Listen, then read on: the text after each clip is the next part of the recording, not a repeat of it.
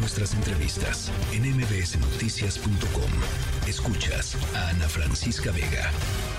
Y ahora sí, en la línea telefónica, Laura Ballesteros, activista política y vecina de la alcaldía Benito Juárez, que está tratando de salvar un árbol, el árbol Eugenio, el fresno Eugenio, y otros más que eh, pretenden, eh, el grupo Adince pretende eh, derribar estos árboles eh, con el permiso de la Secretaría de Medio Ambiente de la Ciudad de México para edificar un conjunto eh, inmobiliario. Laura Ballesteros, me da gusto saludarte. ¿Cómo estás? Hola Ana Francisca, muy bien. Y tú, muchas gracias por el interés en el tema, por la llamada. Y bueno, acá andaba yo batallando con la señal, pero qué bueno que podemos ya platicar. No, no puedo creer que, que la Secretaría del Medio Ambiente dé un permiso para derribar un árbol de 150 años, Laura. Yo tampoco. Ese es precisamente uno de los temas que más eh, consternados nos tienen a los vecinos aquí en la en la colonia, en la calle. Eh, cabe cabe remarcar además que no solamente es un árbol, son seis especies arbóreas este, distintas, en donde en un inicio la desarrolladora estaba presumiendo de permisos ya firmados por la Secretaría del Medio Ambiente, en donde le estaban autorizando derribar los árboles a cambio de 360 mil pesos como compensación, en donde puede uno este, comprender que un árbol de 150 años tenga este como media compensación 360 mil pesos. Además, insisto, de los otros cinco que le, que le acompañan. En realidad, mientras los vecinos más estudiamos este caso, vamos encontrando demasiadas anomalías entre ellas este que posiblemente mintió la desarrolladora con el tamaño de los árboles.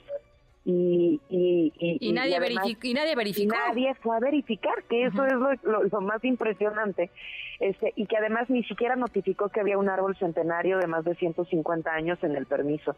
Decía que eran seis especies arbóreas entre tres y cuatro metros de altura. Una barbaridad una barbaridad. Pero mira, finalmente creo que aquí la comunidad se ha logrado articular de, una manera muy importante, este, que además este, se ha logrado denunciar ante la opinión pública en redes sociales y medios de comunicación. Y que creo que una de las cosas que más está despertando eh, el interés de la comunidad, no solo en la delegación o la alcaldía de Nito Juárez, es que esto no es un caso aislado, Ana Francisca. Estamos recibiendo quejas de vecinos por varias zonas de la ciudad en donde este caso les está resonando porque ya les sucedió también en sus colonias, en sus en sus territorios, en donde se están otorgando permisos para derribar árboles sin siquiera verificar y en donde posiblemente pues hay una presunta corrupción al respecto. ¿Qué van a hacer? Eh, hay un hay un evento, digamos, hay alguna manifestación, me parece este fin de semana eh, en, en, torno al, al Fresno Eugenio, ¿cierto? Sí, así es. Fíjate, la comunidad, los vecinos este, están este, organizándose, nos estamos organizando para hacer un festival, el EUGFest, precisamente para generar conciencia. Eh, el, árbol, al, al, fresno, al arbolito, se le ha llamado Eugenio, este, ya hay una apropiación. Porque está en la cerrada de Eugenia, no hay que decirle a la gente que nos está escuchando, está en la cerrada de Eugenia y se llama Eugenio. Muy bien. Se llama Eugenio, hay una apropiación, ya comunitaria del árbol, este, y en el EUGFest lo que vamos a estar haciendo es actividades para visibilizar la problemática, para concientizar, para pedir acción de las autoridades y un alto total al derribo de, de, estas especies que ya fue, insisto, aprobada por, por la SEDEMA, este, la, la, la propia este, eh, el gobierno ha estado ya en un inicio muy reticente a participar, pero parece que ahora ya están prestando más atención.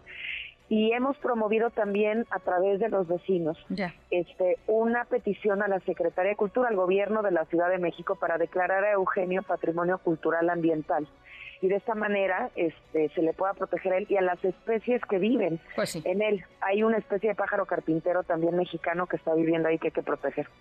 Pues estamos muy pendientes de lo que pase con el fresno Eugenio. No vamos a dejar, no vamos a soltar ese tema. Es patrimonio ambiental de todos los eh, capitalinos eh, y si de por sí ya tenemos un pésimo medio ambiente, bueno, pues que no nos salen esos árboles este, hermosos e importantísimos. Eh, gracias Laura por ponerlo sobre la mesa y estamos en comunicación lo que sea que suceda con, con Eugenio, los micrófonos están abiertos. Muchísimas gracias y que quede claro, ni un árbol menos, ¿eh? eso sí los vamos a defender. Te mando un abrazo, gracias. Noticias.